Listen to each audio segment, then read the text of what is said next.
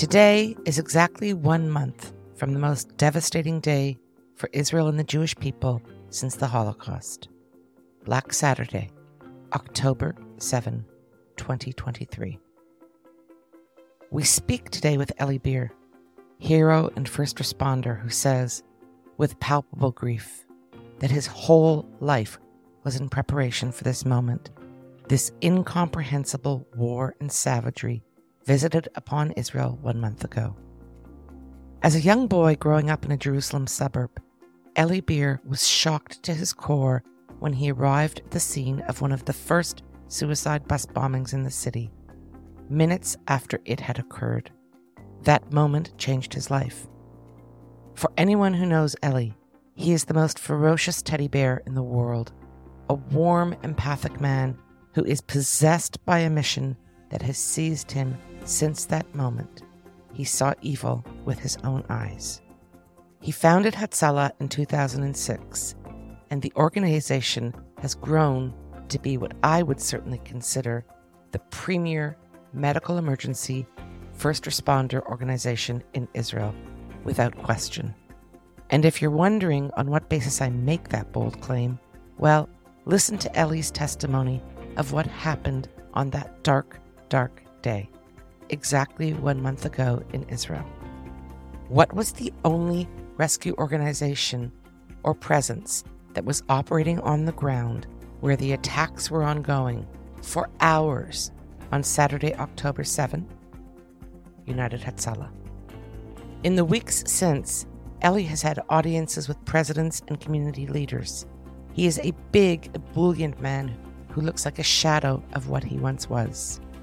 Like all survivors of the Hamas-ISIS attack on October seventh and first responders with whom I have spoken, there is a vacant, haunted film covering his face. His pallor is otherworldly, gray. Nothing will ever be the same, nor, I fear, will this man of peerless vision, determination, and faith.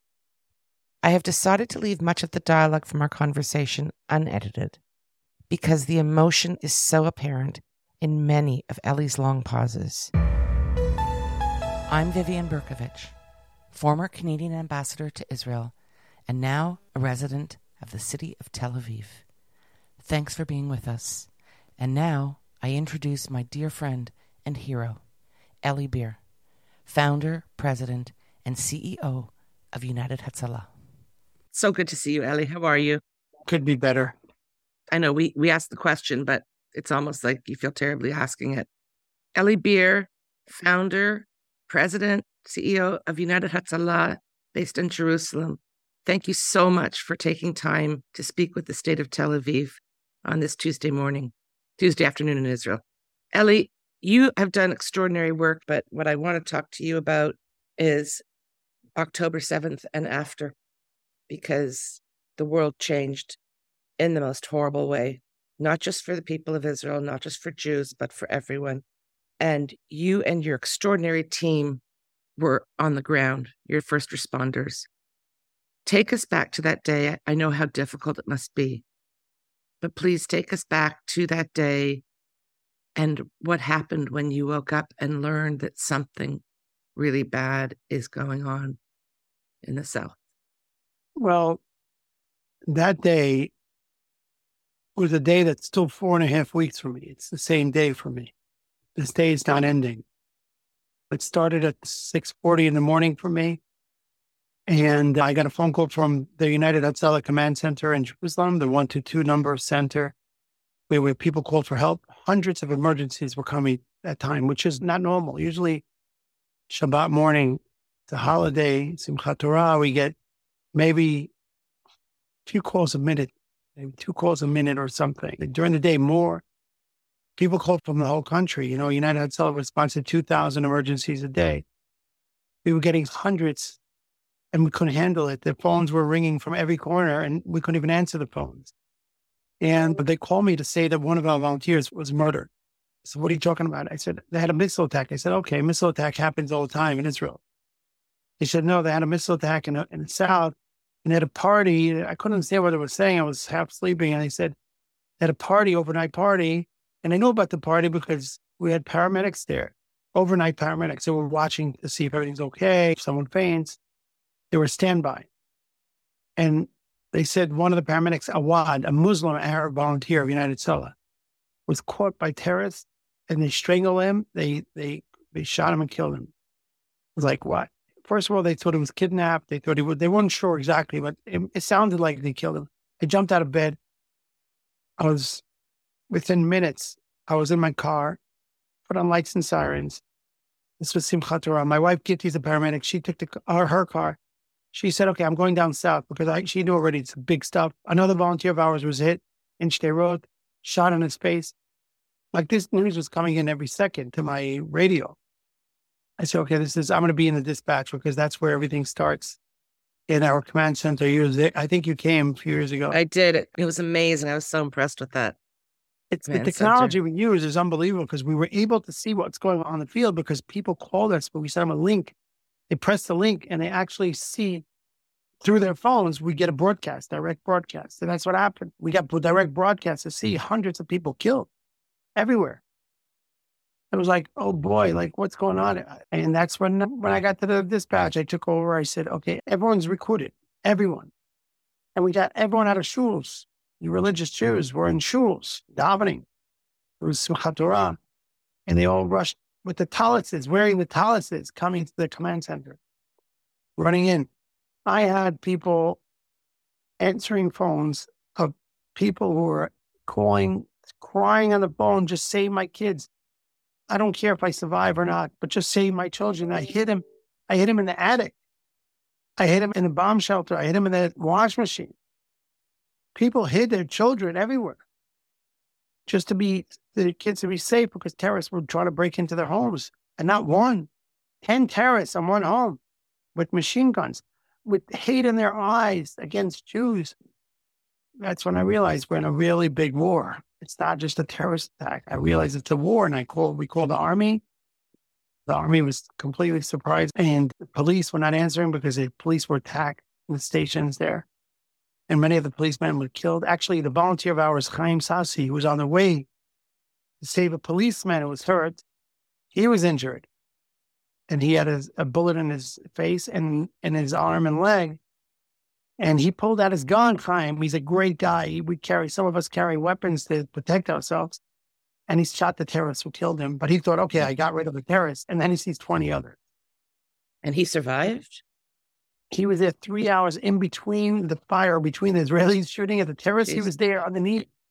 And he was bleeding. And he had to use his own bandage to bandage himself. Then one of our other volunteers, Yaakov Bar Yochai, two hours later, three hours later, which he's post-traumatic anyways, from another event in Sderot. So he saw Chaim Sassi in the middle of the fire. He just ran inside the fire like a lunatic. And he caught him and put him on his shoulders. He didn't care about the bullets. And he just started running. He, he, he put him in his car, in the back of his car, laying him down. And then he ran back because that a policeman injured. He put him on his shoulders, ran back like Rambo. And then the third one, he put three injured people in his own private car, and he got him out of there to Barzilai Hospital, driving like one hundred eighty kilometers an hour. When we started talking, Eli, you made a comment that so resonates with me because it's how I feel as well, that October seventh has never ended, that we're a month later, and it's just this big, it's this blur that it doesn't end, it doesn't stop. In many ways, it just gets worse. But I want to take you back to that Saturday, and you said that you realized there was just this tsunami of horror, and this was a war, and you contacted the I D F. Around what time was that when you contacted the I D F? And are you able to share with us what kind of response you received? Well, I could say clearly that the government failed, the army failed, the ambulance services failed, the people won. The soldiers won, the civilians won, and that's what brought us to victory for the first day. Otherwise, we would have had ten thousand people, maybe twenty thousand people dying. Was M D A, Magda Vida Dome, were they operating in the area on Saturday and Sunday? I'm not going to get into M D A because that's they had an expose in the television about this and spoke about the response. They realized they had a few vic- they had a few victims in the morning, early in the morning, people who live in the community who are M D A people. And since that m- moment, they told all their people to wait outside of Sderot, ten kilometers or five kilometers up t- from Sderot. And they, like the police said, it's too dangerous, don't come in. Our volunteers originally were also said, wait outside there, but they didn't want to wait. And we were getting volunteers saying, we're not waiting, just we're going in. So we just said, just go in. My wife, Gitti, went in. Wow. Ambulances of M D A were outside in some part of the day afterwards, and they didn't go in for many hours. We were sent, we sent sixty of our ambulances inside, our vehicles and ambulances inside, and we were needed help. We needed one hundred other, two hundred other ambul- two hundred ambulances, three hundred ambulances. But it was very dangerous. It was dangerous. They have rules and regulations and different things. I'm not M D A. We are United Hatzalah. We are volunteers. None of our people down south or em- employees that day. Everyone was there on the volunteer corps. No one had a paycheck for them. So they knew they're putting their lives in danger, which is really incredible. Think about the power of volunteers. Who warned the terrorists? You know who warned the terrorists? The Kitot Konenut, or the people who come from the Yishuvim. This is not the army. The army, unfortunately, a lot of soldiers were killed, were murdered. A lot of soldiers were kidnapped. The army, the generals and everything didn't prepare the army to this. No one knew. I don't know how they're going to do investigations. The ones who won the war are the volunteers, are the Kitot Konenut, who are the volunteers, are the ones jumping out of their homes, fighting. Many of them died fighting. The soldiers who came in not listening to their commanders. The Apache fighters who jumped on the Apaches, and they, they said, where are you going? We said, we're going to save people. And they were getting communications from the people on the ground, not from the headquarters. This is the ones who won the war. This is showing really the people could win. The people could win. The volunteers, the fighters, the, the, the soldiers. My son is in, in the army, in the Israeli army. My son was up north. They sent him right down south. My son is still down south now. He's in the special forces. Now, I don't know what other organizations did. I know what United Hatzalah did. Right. We were there all day, going in and out, getting injured people, bring them out. Sometimes six or seven injured people in one ambulance, laying one on each other because they didn't have another option. Our volunteers took in their own private vehicles. I could tell you in Ofakim, which was a massacre in Ofakim, a volunteer of ours, I just spoke to him yesterday. I, he's a tzaddik. He saw a soldier, a Yassam, like the special forces. Yeah, yeah. Uh, leads. He was injured really bad. He he ran to the guy. He picked him up on his shoulders. I have a video of it. I, someone sent me a video across the street. Someone took a video of it. And you see him picking up the guy, putting on his shoulders. All, like we were picking up people. We didn't know we have so much strength. Picking up people. He put, he put him in the back of a, a car. Whose car was it? A policeman's car. He doesn't know who's policeman. It was a police car. His car was further away. He just laid him in the back. They, they didn't have ambulances there. So he says, okay. And then he runs back and he gets another guy who's a, one of the, uh, Sgan Aluf, like a top guy in the army that was injured.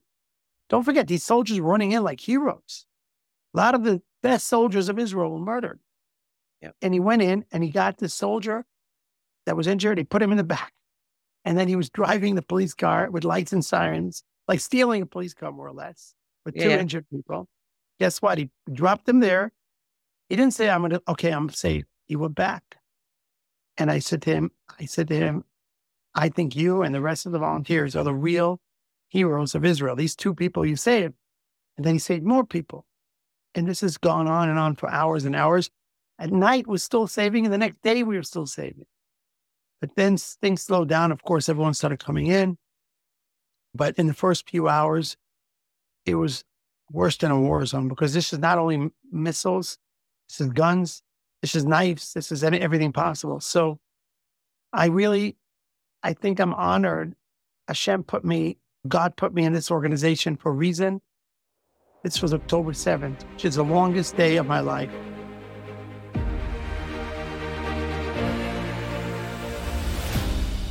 Are you concerned with what is going on in Israel?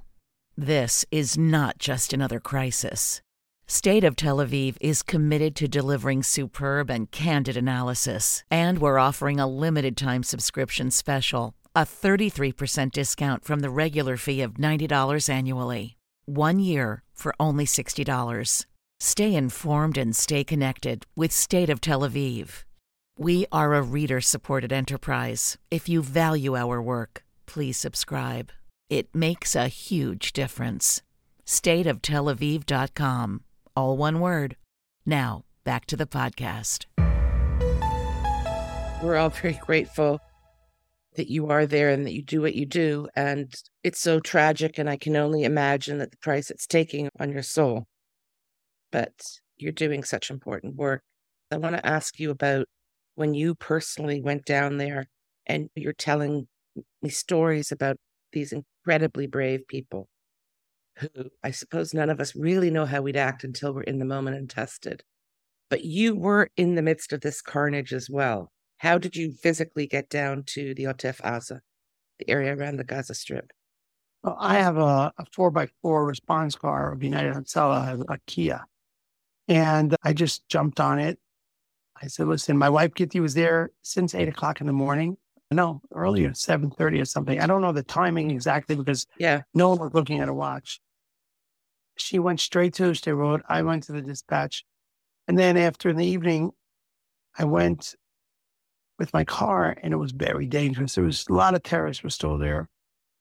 And I go in, and I was planning to go to Skelets where our volunteers were. Somehow a guy saw Hatzalah. He jumped out of the bushes out of nowhere. And he came running towards us. We thought he was a terrorist.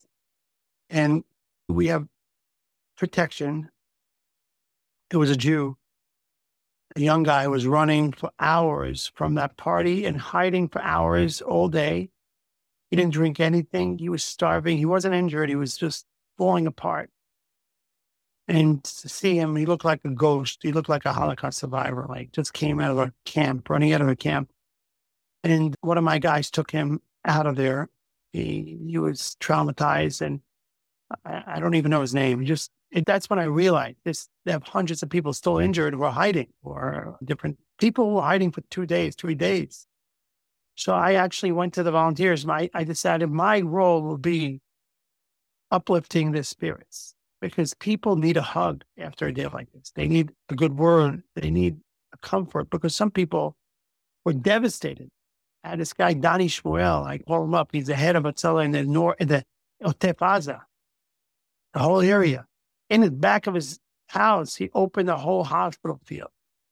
Many dead people. He had a morgue in his house that he put in his back of his house, like in the yard, backyard. He put all the dead people on one side, all the people alive on one side. He was treating them.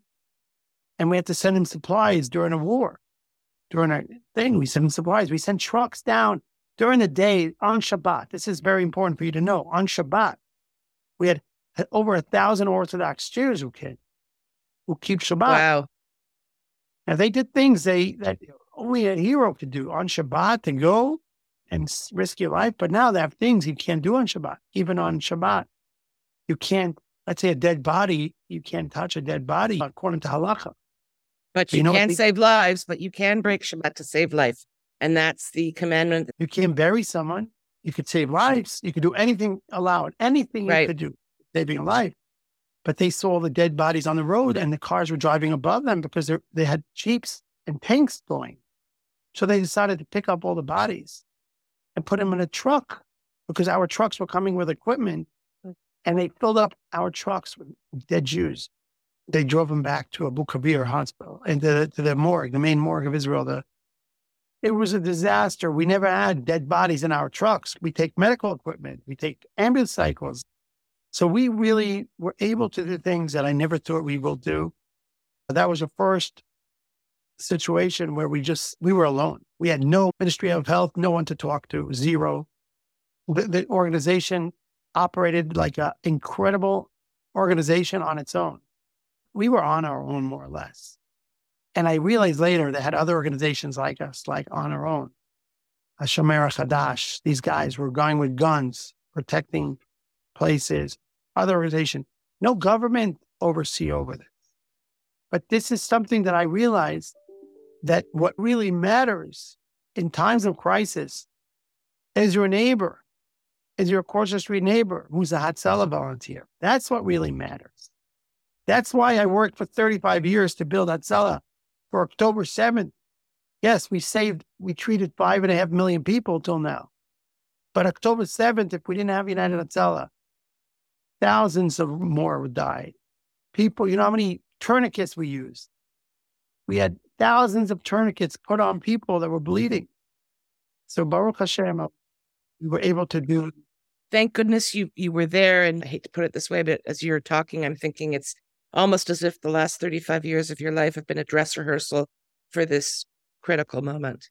Because quite right, had you not been there and your people not been there, and had you not driven this selfless ethos into the organization, tone at the top, right? You founded it, you drive it, you run it, and you are a force of nature, Ellie. You know that. So many of us are so grateful for the work you do and will continue to do. And I think it's time for me to sign up and volunteer as well. I just want to give you a big hug. By the way, I got a hug from two presidents in two weeks. There's only one other person in the world who got two hugs. A hug from Biden and a hug from President Trump. Huh. Okay, that's quite a combo too. Yeah, but Trudeau didn't give me a hug yet. Ellie is focused on Canadian Prime Minister Justin Trudeau here, of course, because he knows that I am Canadian and that this podcast has many Canadian listeners. But that's not the only reason he singled him out. Justin Trudeau has distinguished himself from the G seven countries and the West generally in what I certainly consider to be a disturbing way. Trudeau is the only G seven leader who has not visited Israel since the savagery was unleashed. His statements have tended to be delayed and much less strong in their support of Israel compared to his peers. Nor has he condemned the Hamas-ISIS barbarism as war crimes. When the blood libel of Israel allegedly attacking a hospital in Gaza sparked protests worldwide, Justin Trudeau took his time in walking back his clear imputation that Israel was responsible for this, quote, attack that never happened. And, as he loves to do, he wagged his finger at Prime Minister Benjamin Netanyahu and Israelis generally, reminding them that they may defend themselves, thank you, Justin, but no war crimes, as if. Yet, Trudeau was silent about the fact that Hamas rockets struck Barzilai Hospital in Israel on October seventh. He has been silent since. Not a peep about war crimes. There are times in life where dilemmas and situations are black and white. This is one of them. There is no gray.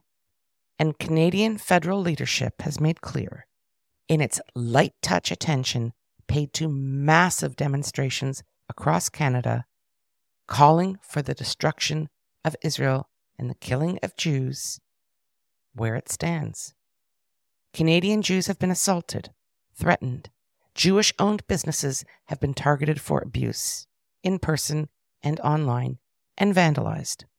Just before recording this podcast today, I learned from a good friend that his Israeli grandson, at school for a few years in Toronto, was beaten up by a Muslim student. These children are under twelve years of age. The police apparently are involved. This is just one of many incidents, and yet the Prime Minister is silent. When he does make any comment about anti-Semitism, he always links it to Islamophobia. It's absolute madness. We should all pay attention to the clear message Prime Minister Trudeau is sending us.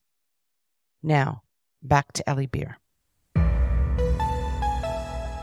You made a disclosure at a speech you gave to Republican Jews who were gathered for an event in Las Vegas.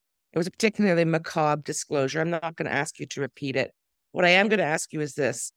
What we see within days of this horrific carnage and savagery is a denial that these events ever even took place. Denial. How do you process that, or don't you? That it well, comes to the point that someone like you has to disclose this horrific detail. I never really understood where did the denial for the Nazi regime, Shoah, the Holocaust, ever, where did the, where did the denial start? It actually started right away, right after the Nazis committed suicide. Hitler shot himself in the head, or whatever he did. Right after that, all his friends started saying it never happened. He tried burning down everything. And they make up stories about, oh, his Jews are just making up things. I just realized that after people didn't believe stories and said, oh, it's a made up story. Why would, I just want to clear, I want to make it clear. Hamas is like ISIS and, and, and Nazis together. That's what Hamas is. It's not only them, it's their wives, it's their mothers and their fathers and their brothers and sisters. And when a baby's born, they start nur- nursing them with hatred towards Judaism. And not only Judaism, by the way, they're hating against anyone. Christians, Buddhists, yeah. Everyone who's not a believer like them will die according to their belief. So they did everything and more. A lot of things we don't know because they burned bodies. They put bodies anywhere. They, they destroyed. They, they, if they could, if they had enough time, they would have done a lot worse. They at least left a, a little flesh of a body that we could bury. They would have done worse. These people are Hitler and ISIS together. That's who they are. And the people who are saluting them now in, in Canada are saluting for Nazis and for ISIS. Could you imagine that after nine eleven, you would have these saluting in Canada for Al-Qaeda? This is what's happening now in Canada. People are saluting for worse people than nine eleven people. Al-Qaeda, our old version, the Hamas, are much more sophisticated. Planning, go on their website and go see on the Hamas website what they say about conquering the world. First of all, killing all the Jews. Seven million Jews are dead, according to their bylaws. They're not peaceful people. They're not humanitarian people. They're not people who want free Palestine. They want to kill all the Jews. That's what they want. And who is, who are they slitting? Why is the government of Canada not arresting all these people who are doing this? They're going to do it one day, God forbid, in Canada or in America. What they did in Israel, they could do anywhere. They're getting a momentum. If people are letting them do these things and not stopping them now, they're going to get it back in their face in twenty years or ten years from now. We're fighting now. Israel is a guinea pig. Israel is a guinea pig for what Hamas is planning really to do. So we are now fighting the worst types of human beings in the world to protect the world. Because eventually they're planning to go everywhere else in Europe and Canada and America. And look what they're doing now. So thank you very much for having me. Thank you, Eli, so much. Thank you for my for the love you have towards Hatzalah, towards Israel. I love you too. We all love you. And come visit in Israel. I'm coming back soon. I just happened to be here when the war broke out. Take care of yourself in the meantime. And I'll see you in a few weeks when I'm back. Thank you for making all time right. for State of Tel Aviv. Bye, thank Eli. You. I first met Eli when I was the Canadian ambassador to Israel. We were both killing time in the lobby of Jerusalem's magnificent King David Hotel, which was a real hangout spot for the diplomatic crowd. Many of us did not have offices in Jerusalem because our embassies were located in Tel Aviv. So, between meetings, the King David became a very social place. There was always someone you knew or should get to know, and the food was great. And that's when I collided with Eli initially. It was several years later that we reconnected, when I went to tour United Hatzalah headquarters in Jerusalem, and I was just blown away by the scope of the operation and its leader, Eli Beer. Shortly after that visit, Eli recruited me to participate in a United Hatzalah mission to Moldova to work with Ukrainian refugees. It was the early weeks of that horrific war. March twenty twenty-two. What I witnessed was a miracle in real time unfolding. Have a look at our website, state of tel aviv dot com, and you will find the article I wrote at the time in the National Post newspaper about the extraordinary relief work that United Hatzalah delivered to these destitute refugees. No other N G O or government relief organization was on the ground in Moldova. Why? Well, read my article to find out. I urge you to visit the organization's website, israel rescue dot org. That's all one word, israel rescue dot org. You will be absolutely amazed by the work that United Hatzalah's volunteer force of more than fifteen thousand individuals in Israel accomplishes. They are all volunteers. They are of all faiths and ethnicities. And they all cooperate to save human life. Thank you for listening to this podcast. Please, please support the work of state of tel aviv dot com. We are committed, passionate, and require resources to deliver quality podcasts, writing, and analysis. Paid subscriptions are our only revenue. If you value our work, particularly at this time, then please support us.